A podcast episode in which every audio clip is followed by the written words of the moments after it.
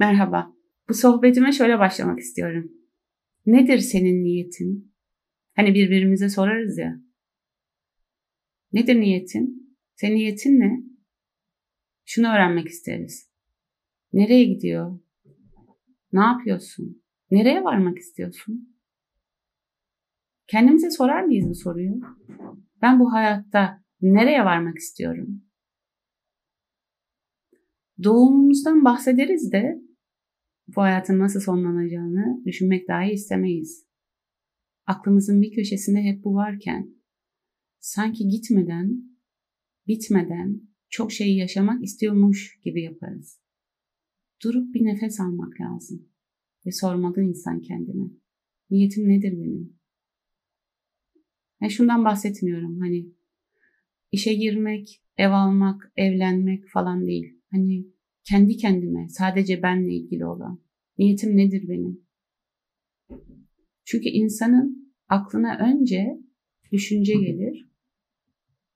O düşündüğü şeyle buluşması için bir eylem, bir zaman geçmesi gerekir. Arabi bunu şöyle tanımlıyor. İnsan önce düşünülen, en son var edilendir. Bunu da çok güzel bir ev metaforuyla tamamlayabiliriz. Yani bir evde oturmayı düşündüğünü hayal et. Bir evde olmak, o evin içinde oturmak, hayallerin içinde gezinirken o evde oturmak için o evi ilk önce inşa etmelisin. Zaman geçecek, emek vereceksin, yorulacaksın. Belki bir sürü sorun yaşayacaksın. Belki bir sürü kolaylık. Hiç bilmiyorsun. Ama en nihayetinde ilk düşündüğün en son olacak. Ve sen o evde oturduğunda niyetin gerçekleşmiş olacak. Şimdi o zaman tekrar soruyorum. Nedir senin niyetin? Neyi arıyorsun bu hayatta? Nereye varmak istiyorsun? Çünkü bugün düşündüğümüz şey yarın karşımıza gelen, bugün içimizde sıkıntı yaratan dün geçmişte herhangi bir zamanda düşündüğümüz, arzuladığımız, istediğimiz şey ya da belki de istemediğimiz. Çünkü insan her ne istiyor ve arzuluyorsa istemediği de kafasının bir köşesinde vardır. Çünkü biz herhangi bir şeyi değerlendirirken, anlatırken o şeyin olmadığı her ne varsa ona da ihtiyaç duyarız. Yani bir şey temiz demek için pisi biliriz. Bir şeye iyi demek için kötüyü biliriz. Bu değerlendirme için bir bütünselliğe ihtiyacımız vardır. Bu nedenle herhangi bir şeyi istediğimizde neden istemediğimizi ya da neyi istemediğimizi biliyor olmalıyız. Neyi istemiyorsun? Peki istediğin her ne varsa nasıl olmasını istemiyorsun? Diyelim ki bir ev almak istiyorsun ama bu sana çok zor gözüküyor.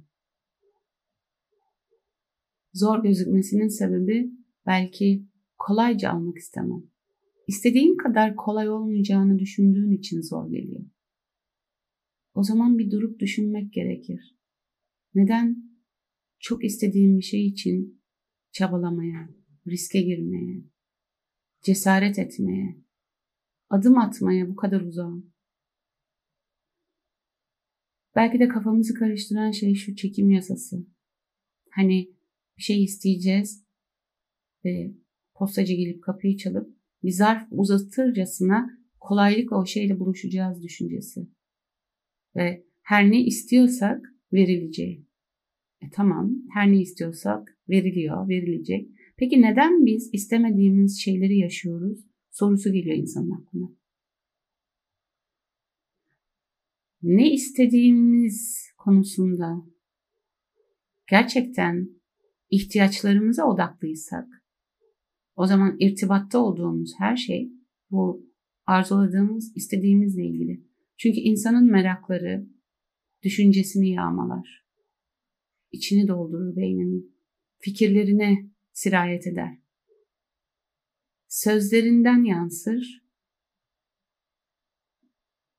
hayallerine bir gölge gibi yapışır.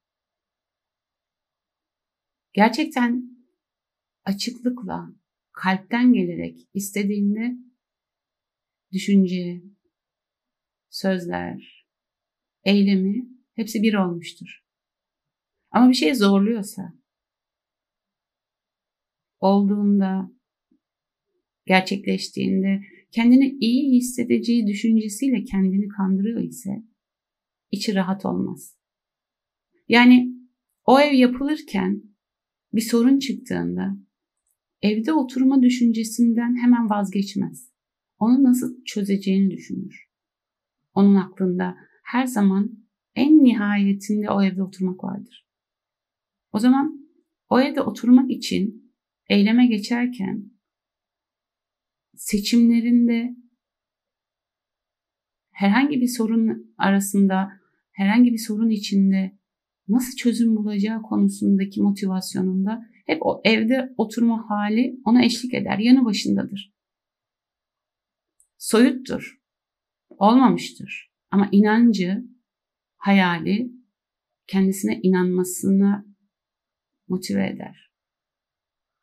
Vazgeçmez, devam eder. Ama daha evi seçeceği, eve inşa edeceği yeri seçerken dahi gerçekçidir. Yani zemin kaya ise uğraşacağını bilir. Zemin çamursa burada olmayacağını bilir. İlla ki şu zamanda şurası olsun diye diretmez. Çünkü arzuladığı şey kafasında o kadar nettir ki o kapıdan içeri girip içeride otururkenki hali hep kalbinin bir köşesindedir. Düşünceleri ona eşlik eder. Aklı ona yardım eder. O zaman şöyle tamamlayalım bugünkü sohbetimize. Aklın kalbinin hizmetindeyse hayatın akışıyla olan arasında sıkışıp kalmazsın. Bu da geçer. Bu da biter. Sonu benim hayrıma, benim ihtiyacım olana doğru gidiyor.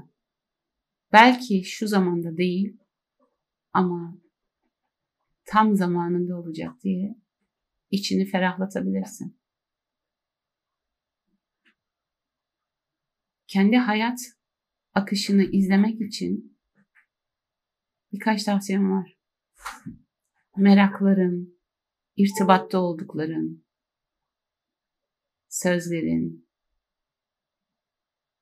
korkuların, endişelerin senin hayat senfonini oluşturuyor. Onları terk ederek, onlardan kaçarak bu orkestrayı iyileştiremezsin. Nerede aksama var? Neredeki ses seni rahatsız ediyor? Uyumsuz, bunu ancak sen bilebilirsin. Değiştirmek istediğin her neyse karşına alıp ne olmasını istediğini ya da ne olmamasını istediğini ifade etmelisin kendine. Korkuların cesaretinin tohumunu taşıyor. Endişelerin eminliğinin. Kaybetme korkun arkadaki kazanma hırsını hatırlatıyor. Bunların hepsi hani o tanımladığımız ve tanımlamadığımız her ne varsa bir bütününü oluşturuyor.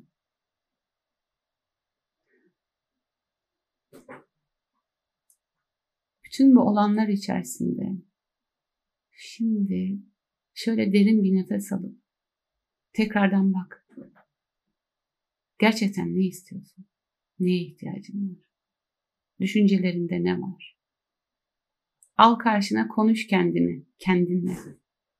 Sor, niyetin nedir? Çünkü yarın dediğin şey o sorduğun sorunun cevabı. Sevginle kucaklarım.